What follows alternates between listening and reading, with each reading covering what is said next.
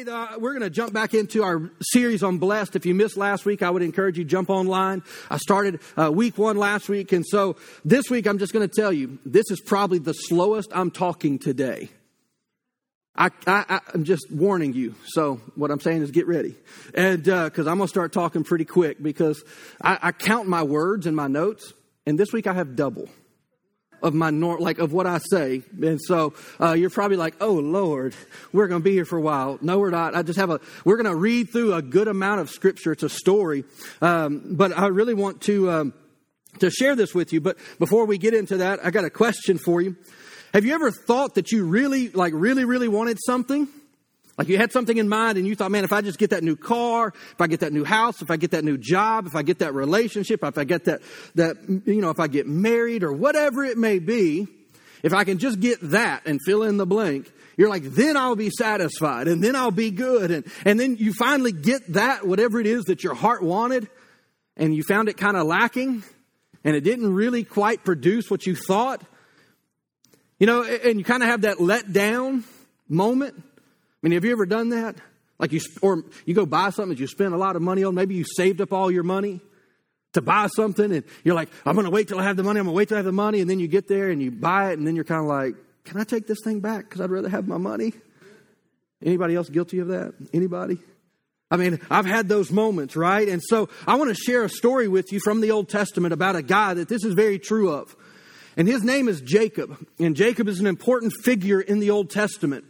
And, uh, you know, for lots of reasons, but he's really integral to the story of God's dealing, but also God's promises to the children of Israel. Many of you have heard of Abraham in Scripture, and Abraham was Jacob's grandfather, and Isaac was his dad, and, and even at sometimes, I mean, Jacob is quite an interesting character in Scripture. Uh, if you don't know much about him, he uh, he's interesting for lots of reasons and uh, we're going to look at some of these today. And uh, but but really, uh, you know, God even identified Himself multiple times. Uh, there's about 15 to 18 times in Scripture where God actually says, "I am the God of Abraham, Isaac, and of Jacob." And, and Jacob didn't wasn't always named Jacob. Or, he began as Jacob, but we're, we're going to see here in a little while that God actually changes his name which we don't really think about this so much, but in that day and time and in that culture, your name represented who you were. It was characteristics. And, and so it really defined who you were. And so for God to change somebody's name, think about a New Testament example of this is that we have Saul, the persecutor of the church, who gets radically saved and becomes Paul the apostle. God redefined who he was. And so because of that, he changed his name. And this happens for Jacob. And so, but I want to pick up at, actually kind of in the middle of Jacob's story, and then we're going to rewind. And so, because I want to show you something here, and I believe that if, if, you can stick with me and follow me through this, I believe that when we get to the end of this message, that you're going to be able to grab hold of what I'm wanting to communicate to you. And so it starts here in Genesis chapter 32. So it's in the, the first book of the Bible. We're kind of picking up mid-story, but there's a lot going on before this. I'm not, don't have time. I already told you I have double the amount of notes as normal, so this is the edited down version of the story. And, uh, but it picks up here in verse 24, and it says, So Jacob was left alone. Jacob was actually so blessed and had so much stuff that he had to move. Wouldn't that be a, an amazing problem to have? It's like, man, I have so much cattle and I have so much stuff, I've got to move. Which it sounds kind of familiar because his grandfather had the same problem. There was Abraham and his nephew, and they had so much flock, so many herds that they had to split because the ground could not support both of their abundance. And so we see a blessing here that's actually now gone generationally, and it's showing up in Jacob. And it says that so Jacob was left alone. He sent his family across the river, and yet he's camped out by himself. Why he's camped out by himself, I don't know. We don't really know. It just says that he was left alone, and a man came and wrestled with him until daybreak. It's kind of an odd scripture. Who is this man and where did he come from? And it says, But when the man saw that he had not prevailed against Jacob, he touched his hip, and it, Jacob's hip was dislocated as they wrestled. And so we have these, this picture of two guys who are fighting all night long. Why are they fighting? Why is this going on? we'll get some context here in a moment, but in the struggle, it's getting to daybreak. And really, other uh, translations, other versions of the Bible would say that he, this, didn't just call him a man. It says the angel of the Lord came and he wrestled with Jacob all night long. Now, most biblical theologian, teachers, people believe that this is God himself in the form of an angel. That's who they believe that, that he's actually wrestling with. And you're like, why would God wrestle with somebody? I'm not sure totally, but I, I have an idea.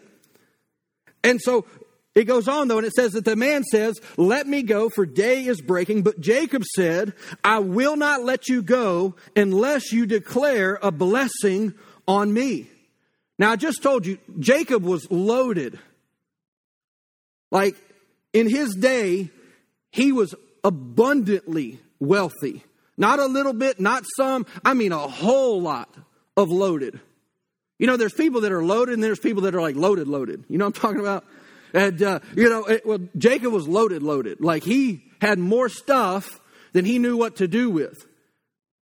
And yet here, he's wrestling with God and his one prayer is, Lord, I will not let go unless you bless me. And so he asked him, the Lord asked him and says, What is your name? And he says, Jacob. And the Lord responds and says, You shall no longer be called Jacob, but Israel. That ought to sound familiar. There's a whole nation that's actually named after who was Jacob that became Israel. He says, For you have struggled with God and with men and have prevailed. So Jacob was a fighter, by the way, and we'll see this in, a, in the next few moments. But, but God recognizes that you've, you've fought with God and with man and have prevailed. Then Jacob asked him, Please tell me your name. But he said, Why would you ask my name? But he declared a blessing of covenant promises on Jacob there. So Jacob named the place Peniel. It says, uh, I probably didn't say that right, but it was a good enough try. Saying, For I have seen God's face, or have seen God face to face, and yet my life was not snatched away from me. Because in the old covenant, we don't understand this. Only one person got to go into the presence of God once a year. And yet Jacob wrestled with God all night and did not die. Because if the priest was not perfect when he went into the presence of God, they put uh, bales around the bottom of his robes and they put a rope around his ankle. And if they heard a clash, that meant the priest just died and they drug him out by that rope. That's what they knew about the presence of God.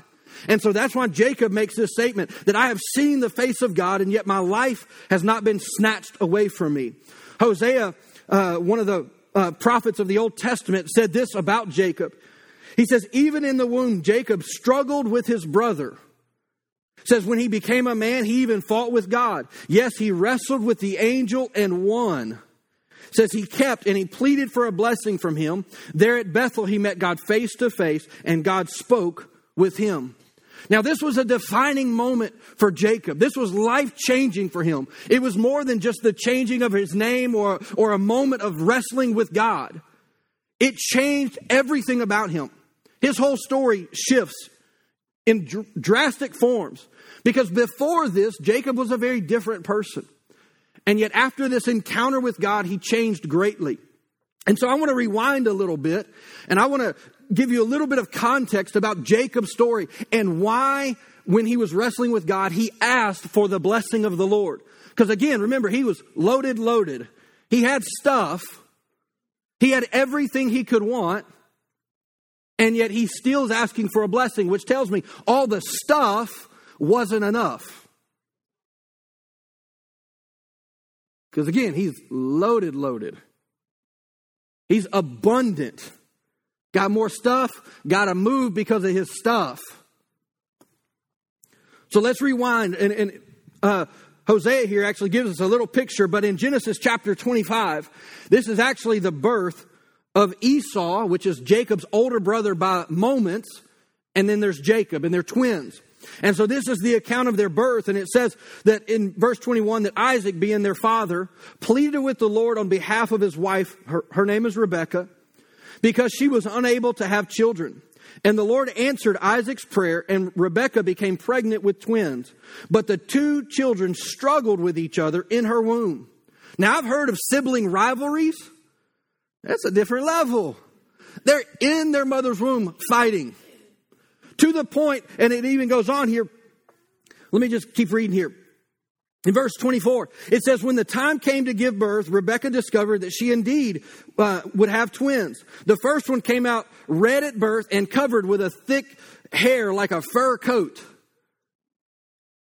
I love scripture. I find humor. He comes out blood red and hairy. Just like the boy comes out just hairy. It says, and his name was Esau. The Lord has a sense of humor. If you don't believe me, why would he have a monkey that has a pink rear end and hair everywhere else? Right? Like, like he makes the monkey, he's like, wait, come back here, let me pluck some hair off your rear end. Like, God has a sense of humor. So why he's hairy like this at birth, I have no idea, but his name is Esau. It says, then the other twin was born, and his hand was grasping at Esau's heel. Esau's being birthed, and a hand comes out hooked to his foot. I mean, they're fighting. Why? Because in their culture, the firstborn had a blessing. It was a non negotiable, non losable blessing that came. And so if you were first, you got double. And so even as babies, Esau and Jacob are competing against one another. They're fighting, they're jockeying for position. It goes on, so he was grasping Esau by the heel, so they named him Jacob. And Isaac was 60 years old when the twins were born. Got anybody around 60 that wants some twins? Anybody? Anybody? I didn't think so. But the name Jacob, again, I, I will tell you, is that these names, uh, many times in Scripture, have significant meaning. And so even the name Jacob means supplanter. And what that means is that you will overcome somebody by force if necessary. You will do whatever it takes to T- think of a plant, to uproot a plant and put yourself in that position.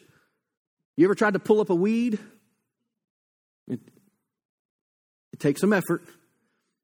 But his name also means that he's a deceiver, a liar, a crook, a trickster. Jacob was kind of slick. You ever met somebody who was just kind of slick? Like every time they're talking to you, you're just trying to figure out like what angle are you trying to work? Because I just don't really trust you. Well, that's Jacob. But I think Jacob was also scrappy. He was a fighter. And you can see this, and, and even though I think his, by name, yes, he's considered to be a deceiver and a liar, if you go and read the story of his family, it's kind of a family trait, actually. It wasn't just him. I mean, he worked for an uncle for seven years to marry one of his daughters. Now, I know that's, yeah, you heard me right. He worked for one of his uncles to marry one of his, you're like, wait, that's his cousin. Yes, it's weird. Yes, I know. We can get past it now. But and so the uncle gets him drunk and gives him a different daughter. And he wakes up and is like, That's not my wife. And then the uncle says, Well, if you work for me seven more years, I'll give you the other one too. So deceit was kind of running in the family. Abraham lied about his wife, his grandfather, and said, Oh, that's not my wife, she's my sister to Pharaoh. His, his dad Isaac does the same thing with Rebekah. Go read the story. I mean, it was a family trait. So the story goes on, though.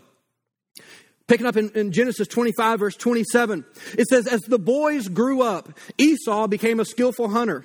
He was an outdoorsman. But Jacob had a quiet temperament, preferring to stay at home. And so Isaac loved Esau because he enjoyed eating the wild game that Esau brought home. But Rebekah loved Jacob. So you have a set of twins, you got mom and dad, they both have their favorites. So this is what this sounds like to me is that Esau was a man's man. He was a man of the land, of the outdoors. He was rough and tough. He was kind of like John Wayne. Kill and eat. Jacob, on the other hand, this isn't politically correct. He was a mama's boy. He stayed home with mom and he learned how to cook and, and he learned, so they're very different. Esau's hairy, Jacob is not. One's probably strong and bowed up looking and kind of commanding of a presence. And then you got Jacob, who's not. That's why he has to lie and deceive because he has to. You got brains and brawn. That's what you've got going on here. So in verse 29, it picks up and it says that one day Jacob was cooking some stew and Esau arrived home from the wilderness exhausted and hungry. Let me just give you a little word of wisdom here. When you're exhausted and hungry, you'll do stupid things. And Esau's about to do a very stupid thing because he's exhausted and he's hungry. And if we aren't careful, we can run and push ourselves and, and maybe not take care of ourselves the way that we should. And so the enemy, the Bible tells us that he's what? Lurking around looking for somebody who's what? Susceptible to attack. Says he's looking for one who he can devour. He's looking, let me say it this way. He's trying to find you when you're weak. And when you're weak, he says, now's the time. And this happens, and, and so what, and just like the devil does with us, Jacob sees a moment and an opportunity here where Esau is exhausted and he's hungry. And Esau said to Jacob, I'm starved. Give me some, some of that red stew. So Jacob, being the brains of the operation, says, All right, but trade me your rights as the firstborn son. Now remember, I told you that's a double portion. So he was, he was, uh, Esau had twice as much of the inheritance. If there were just the two boys, Esau would get twice as much as Jacob would. And so Esau's tired, he's hungry, and he says, and, and Jacob says, Hey, if you're really that hungry, give me your blessing. Give me the blessing that belongs to you. Esau responds and says, Look, I'm dying of, of starvation. What good is my birthright to me now? But Jacob said, First, you must swear that your birthright is mine. So Esau swore an oath, thereby selling his rights as the firstborn son to Jacob. And Jacob gave Esau some bread and lentil stew. Esau sold the blessing of, that was his. He gave it away for some beans and bread. That's really what just happened. And it was significant. And, and, there's other places in Scripture, and we won't have time to look at it, but there's actually, if you keep reading the story, is that Esau realizes what he gave up. And in the book of Hebrews, it even tells us that he wept bitterly because he realized what he had forfeited for a bowl of soup and a little thing of bread.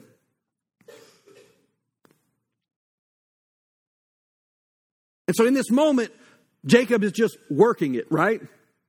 He's, he's doing his best to find this blessing. And for whatever reason, it didn't satisfy him the way that he thought it should have. And so we fast forward a little bit. We're going to jump from Genesis 25 to Genesis 27. And so now Jacob and his mom end up in a little bit of a coup here. Because, and let me give you the context of what's happening.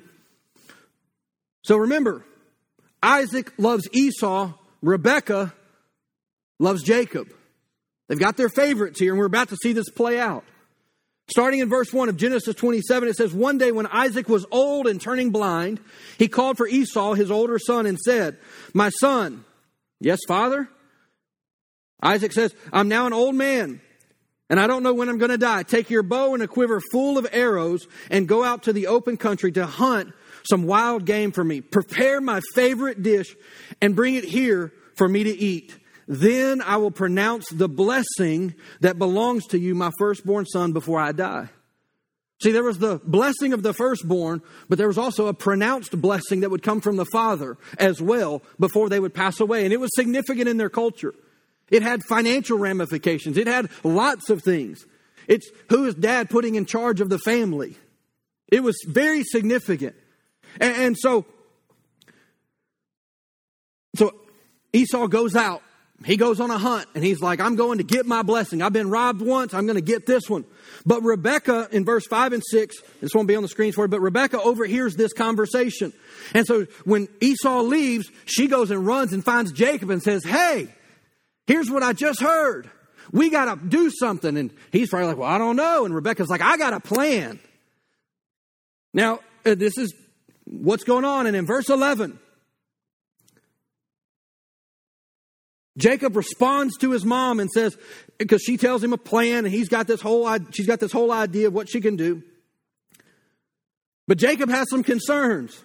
And he says, My brother Esau is a very hairy man, and my skin is quite smooth. Mom? So, yeah, this is really what this is really in the Bible. I'm not making this stuff up. It says, What if my father touches me? He'll say, or he'll see that I'm trying to trick him, and he'll curse me instead of blessing me. Because here was the plot. Rebecca says, Hey, I'm going to cook the food that your dad's expecting from Esau. I'm going to dress you up like your brother. You're going to take your dad that bowl. He can't see you anyways. He's going to think it's Esau and he's going to bless you. So the scheme is really not just Jacob's, it's actually his mama and him are both in on it now. So in verse 15, we see that Rebecca goes and gets some of uh, Esau's favorite clothes that were in the house. She gave them to Jacob. He covered his arms and the smooth part of his neck with the skin of a young goat. I don't know how they pulled this off in a few moments, but I don't know how long Esau was gone, but verse 18 says So Jacob brought the food to his father, and he says, My father, yes, my son. Who are you, Esau or Jacob? And Jacob responds and says, It's Esau, your firstborn. Liar, liar, pants on fire. Says, I've done as you have told me. Here's the wild game. Now sit up and eat so you can give me your blessing. He's already stole the blessing once, and now he's after another one, right? And so in verse 22 and 23, uh, Jacob comes in closer to his father. Isaac touches him and says, The voice is Jacob's, but the hands are Esau. But he it didn't click for him. He's still thinking, like, man, I, he can't see him, so he's just kind of basing off of touch here. So Isaac's not quite sure. In verse 26, Isaac says to Jacob, Hey, come a little closer and kiss me, my son.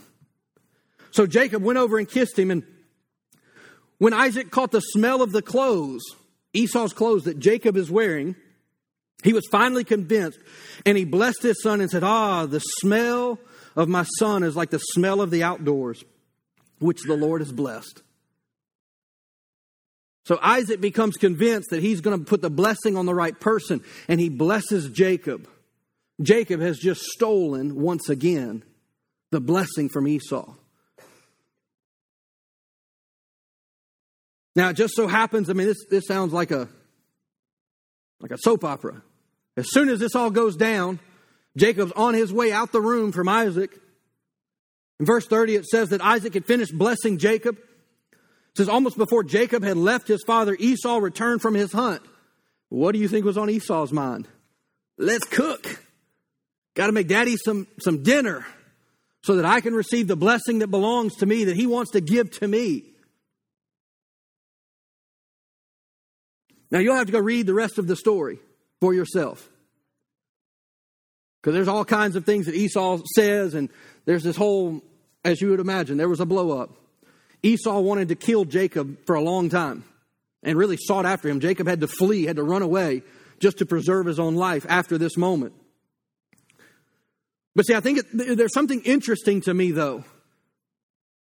In this story of Jacob, and it's that he had everything that he could have wanted in the world. He had all the stuff, he had all the notoriety, he had the name, he had the blessing of his grandfather, the blessing of his father, he had stolen the blessing of his brother. He had it all. There was nothing that he lacked. And yet we still find this moment where he's still fighting with God, right? And he and the very thing that he asked for, he says, "Unless you bless me, I'm not going to let go of you." And it's like, Jacob, how much more do you need? Like, how much more can one person possess? And yet, what it tells us is that what he thought he needed from the birthright, it did not fulfill his soul. There was still something on the inside of him that just didn't settle. So he thought, man, if I can get the blessing of my father, I've got Esau's blessing. Let me go get it from my father. So I'm going to lie, steal, cheat, do whatever I got to do. But if I can get that blessing, it's going to feel this on the inside of me that just doesn't seem okay. And so he lies, he, he, he steals, he goes, as we've already looked at, he does all of these things, and yet it still left him empty. It did not fulfill him at a very core level in his soul. He may have had all the natural things, and he did. But yet there was still this longing on the inside of him that he was missing something. And see, the thing is, is that you can have everything. I talked about this a little bit last week. You can have everything that this world has to offer you and still be absolutely empty. You can look like a success on the surface and be miserable on the inside. It's just the truth. And you're like, well, I've never been there. I sure would like to try that. Well, let me just tell you what your conclusion will be. Is I've been sold a lie that if I had all this stuff, I would be happy and I would be content and life would be good and, and I would be, and, and, and things would make sense. And the truth is, you'll get all that stuff and then you'll wonder, like, is this really what life's all about? Is this really it? Because I've been lied to. Look, God does not mind you being blessed at all. God wants you blessed. That's not what I'm telling you. I mean, the Bible says God will give you the desires of your heart. I mean, I've had God bless me with just random stuff, and I'm like, it was just something that I was like, man, that would be cool if I had this or had that. Whatever it was. I've shared, I think I've shared this before, but when I was in college, I bought a watch. I'm a watch guy. I like watches. I don't know why. Now, don't go buy me a watch because I only wear one now, which is my Apple Watch, because it has some health monitoring things, all that kind of stuff. So, I, so you know. But I still like watches. I still have a collection of watches, actually. I have a box of them. I don't wear them, so I don't know why I have them, but I do. But when I was in college, I remember I went and bought a watch. It was a fancy watch. I thought it was super cool. I walked in, my dad sees it and was like, What's on your wrist? And he's like, son, there's something wrong with that. You need to take that back. I was like, no, sir, I'm not. And he said, I don't have a watch that nice. You're taking that thing back. I'm a broke college student, but I got some bling on the wrist, right? So me and my dad had a uh, little bit of a discussion about it. Eventually, I conceded. I lost the fight, but I would not lose the war, you know. And um, so I took the watch back. Fast forward about three years. Somebody gave me the exact same watch, walked it to me, and handed it to me and said, Somebody else gave me this watch, but I feel like it's actually supposed to be given for you. I still have that watch. And you know what? I didn't have to go into debt to buy it. It was a blessing to me, all these things. And God said, Hey, I'll give you the desires of your heart. They just can't be the ultimate, they can't be what you're pursuing.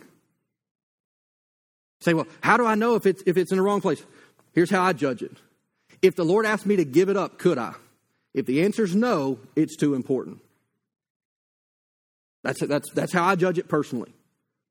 If the Lord asked me to, to, to give it away, sell it, do whatever, could I do it? If the answer is no, it's too big, it's too important. And so we see this even with, with Jacob in his life. He, he, he's searching, and yet there's this emptiness in his soul that he's looking to fill. See, and we, we can be much the same way. We can be searching for a purpose or promotion or status or prosperity or whatever it may be. But just like Jacob has everything and yet has nothing, we can be the same way. It's just the facts. Why? Because those things don't really fill our souls. I mean, we can buy whatever we want. We can go on whatever trip we want. You can go to whatever exotic location, and you're like, oh, if I just could live here. Give it a few months living there, and guess what? Your problems will follow you to that promised land. They will. It's, it's just true. Why? Because you don't change. Your location might, but you don't change. And this happens with Jacob. He moves from place to place to place. He's blessed beyond measure, and yet there's this discontentment in his soul. So that we get to this moment.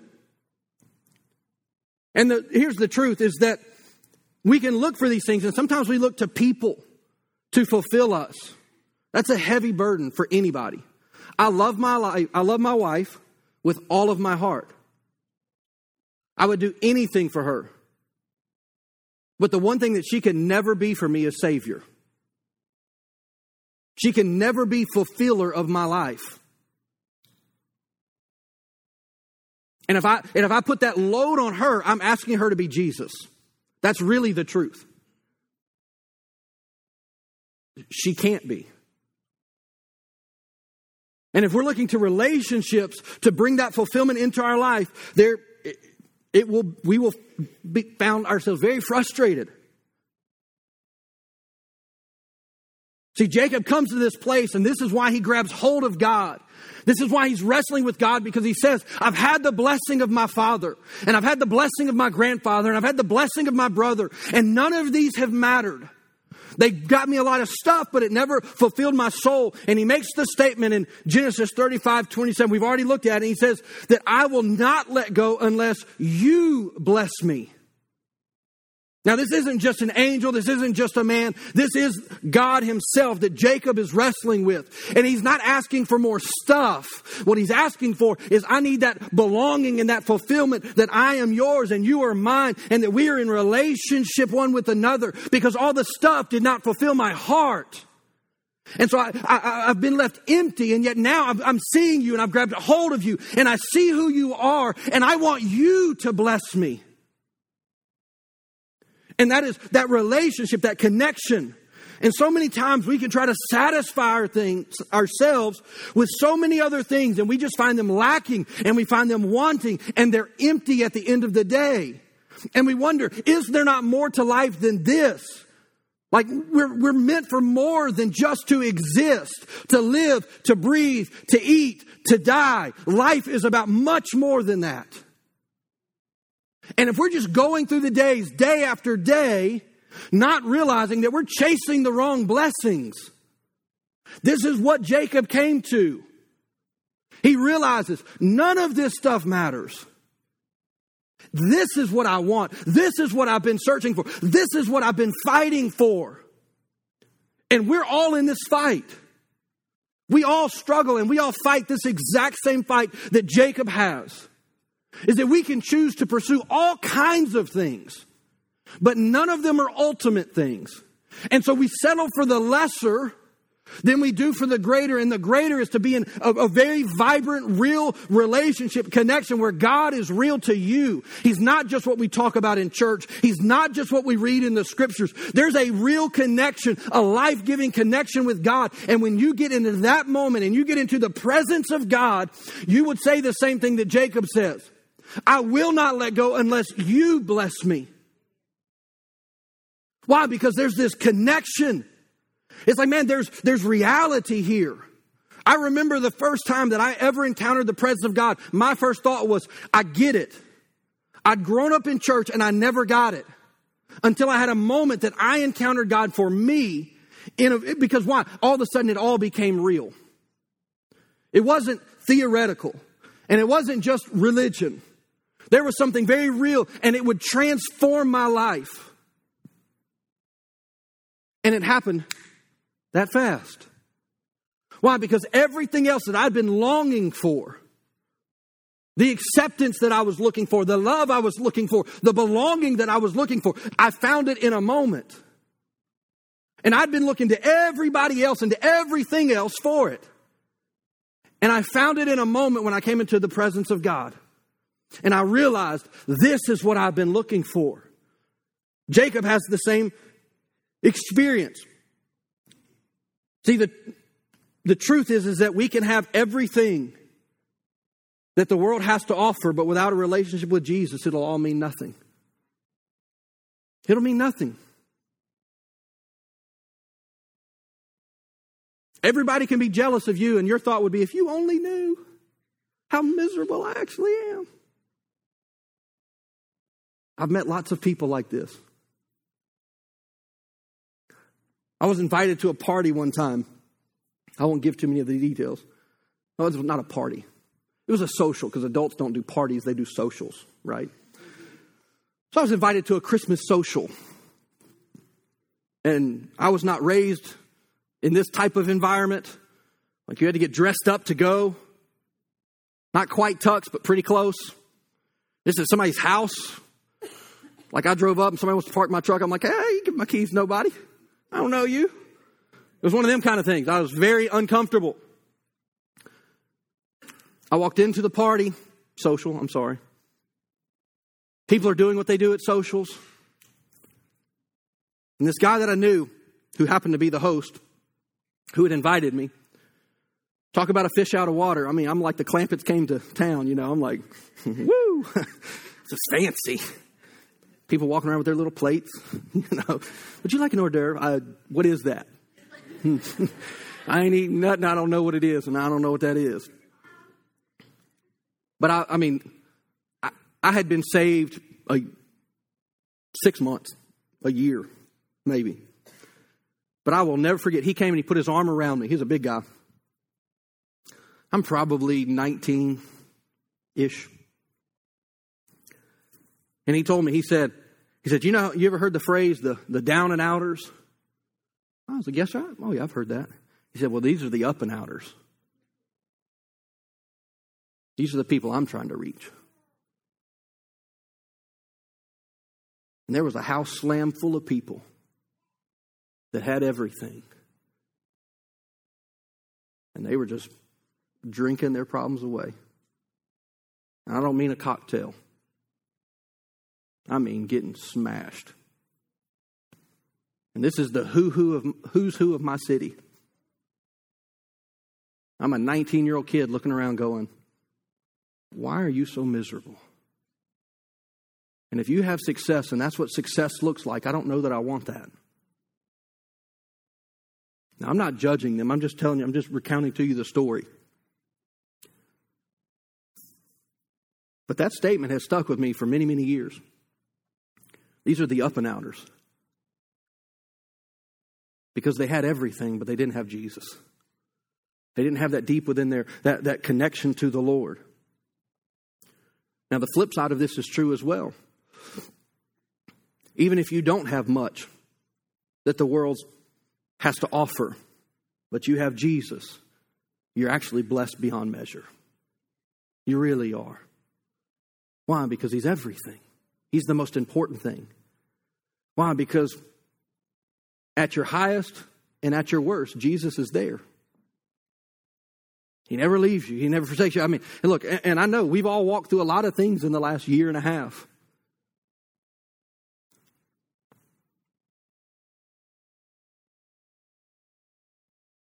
But we have to decide what's most important. We have to make that determination. Really, what do I exist for? Is it for me or is it to bring glory to God? Because if I live a life for myself, it's pretty narrow, it's pretty limited. But if I can live a life with the kingdom of God in mind, saying, man, I'm, i exist for the glory of God in everything that I do and every day that I live and every conversation that I have and every person that I encounter, am I pointing them to Jesus in some way? That doesn't mean that I have to be pushy or aggressive or. The Bible says it this way Jesus said, Let your light shine before men. Let them see your good works, that they would glorify your Father in heaven. Sometimes we need to do more and talk less. Sometimes that would help. But see, just like Jacob had, he had a moment with God. He had this brief encounter with God, and he said, I'm not going to let you go unless you bless me. And it wasn't about the blessing. See, every other time, because I think we put the emphasis on the wrong word many times. Because every other time it was, Esau, I want your blessing. Jacob, I want your blessing. But I believe the heart of, of Jacob when he begins to wrestle with the Lord is, unless you bless me. Before it was always about the blessing. Now, Jacob has this moment, this life altering, life defining moment with God. Unless you bless me, I will not let you go. And, and the Lord's like, fine, I'll bless you. Like, let me go. Now, I don't know if he's like Cinderella and got a clock, and I don't know what's going on. I don't know why daybreak was a big deal. I have no idea. But for whatever reason, the sun's coming up, God's got to go. Like, I don't know. But that's what Scripture says. I don't know if his disguise had a time limit. I don't know. Not sure. But this is what I know, just like Jacob, God wants for every one of us to have an encounter with Him. Like a very real, very deep encounter with Him, where God becomes not just God, but He becomes your Father. Like this real connection. And, and look, and I don't care if you got saved 40 years ago. My question was, is for you, have you been in the presence of God? Because in the presence of God is what? Fullness of joy. In the presence of God is strength. In the presence of God is where the Bible says that He would renew your strength. It's all of these things. And so, even as we're kind of, as I'm pulling this to a close here to, this morning, that is my question with you. Is have you made a, a priority to actually encounter the presence of God? I mean, today marks day one of our 21 days of prayer and fasting. Like, well, what is the point of prayer and fasting? It's to encounter God. There is no greater blessing than the presence of God. Why? Because the presence of God is what gives you peace in the midst of chaos. It's what gives you strength when you're at your wits' end. It's what allows you to go beyond yourself and to do things way beyond yourself but it's the presence of God moving on the inside of us. And so, even as we're laying some things down, we're setting some things aside during this time. The goal is not to lay some things aside, the goal is actually to grab hold of God, just like Jacob did. And my prayer would be for you is that you would have the same uh, cry that Jacob did, which is, Lord, I want you. Like the goal is you. The goal is not everything else. But if I get you, all the blessings can come because it'll keep my heart right. But I have to maintain that connection and that, that, that, relationship with God. Now, we've given you a few resources, but I would encourage you. You're like, what does the Bible say about fasting? Go read Matthew 6. It gives you instructions about when you pray, when you give, when you fast. It doesn't say if, it says when. Just it's kind of a commandment. Let me say it this way at minimal, it's the expectation from the Lord to us. When you give, when you pray, when you fast. There's several books that I could recommend if you're curious and you're like, man, I, I don't know about all this. I think we have some back there on the bookshelf. I think there's a Jentezen Franklin book on fasting, if I'm not mistaken. It's the, a great book. Great book to start with. Read it. But the goal is to actually what? Come near to God. Just like Jacob did. Look, he had this whole tattered history, and it didn't matter to God. Because when he got to God, guess what? God met him. Right in the middle of who Jacob was the liar, the thief, the deceiver, the supplanter. I mean, he was. And God says, I'm going to step right into that. And Jacob wrestles with God and he gets the blessing. And that's what this 21 days is about. You're not trying to wrestle something from God. You have to remember Jesus hadn't gone to the cross, Jesus hadn't given access to the throne the way that we have today. The Bible says that all spiritual blessings are available to us. Everything that's in heaven right now is available to us as children of God because of Jesus. But we have to access it. It's no different than if somebody dropped a million dollars in your account and they just didn't, they forgot to tell you. You would never go access that million dollars because you didn't know. I'm telling you, these 21 days, this is, this is really what my prayers for me personally, and this is the way I always approach 21 days of prayer, is Lord, let me get to the end of myself. Like, let me get to where I'm just like, God, I have nothing left but you. Where you're all that I really want. You're all that I really need. And it's a, it, it's, and, and look, and it happens at different times of year, but especially at the first of the year, I want to be reminded, Lord, my life is about you. Everything that I do is about you. And without you, none of this other stuff matters. So that's the goal for me. You can set your own goal, but that's my goal. Is I want to get to a place where I've removed distractions and the cry of my heart is God, I want you. I want your presence. I want to, I want to experience who you are. I've shared this verse a number of times over the last couple weeks, but I'm going to repeat it again. Jeremiah 29 13 says, If you seek him wholeheartedly, you will find him. If you'll take this time and you'll use this devotional and you'll pray, like from your heart, not just from your head, if you'll really worship from your heart and not from your head, the Bible promises, promises us that God inhabits the praises of his people. When you begin to worship from your heart, not from here, but from like the depths of who you are, like you sing You know, like, you can sing a love song and not mean it. Well, you can sing a worship song and not really mean it. But man, when you get to that place of where you mean your prayers and your worship is genuine and you're wholehearted, it catches God's attention. And He says, One of my kids is calling for me. I got to go. I got to go and be with them. I got and man, and it's amazing what God can do in a moment. It's amazing. God can fix years of dysfunction in a moment. It's crazy. I say that because He's done it for me multiple times. Why? Because I'm dysfunctional. I got issues. So do you. So we're all in the same boat. But man, I'm telling you, if you can get into the presence of God, years of hurt, years of, of doubt, God can work in a moment. Now, it can happen in a service like this, but it can happen with you sitting down reading your devotional, reading some scripture, praying, worshiping. And all of a sudden, the presence of God will just invade that space. Why? Because you created some space for Him. And then you'll be able to pray and, and just as genuine as you can. And you'll say, God, all I want is you. I thank you for all the blessings that you bring into my life, but they're nothing compared to you and to having your spirit in my life and your presence in my life. And so we're just intentionally turning down some of the noise in our life. We're tuning into the Spirit of God. That's what 21 days is all about. So that at the end of 21 days, it's like, man, my life has been transformed, and I know that the rest of my year, I sowed the seed at the beginning so that harvest can come the rest of the year. And so I want to pray over you this morning.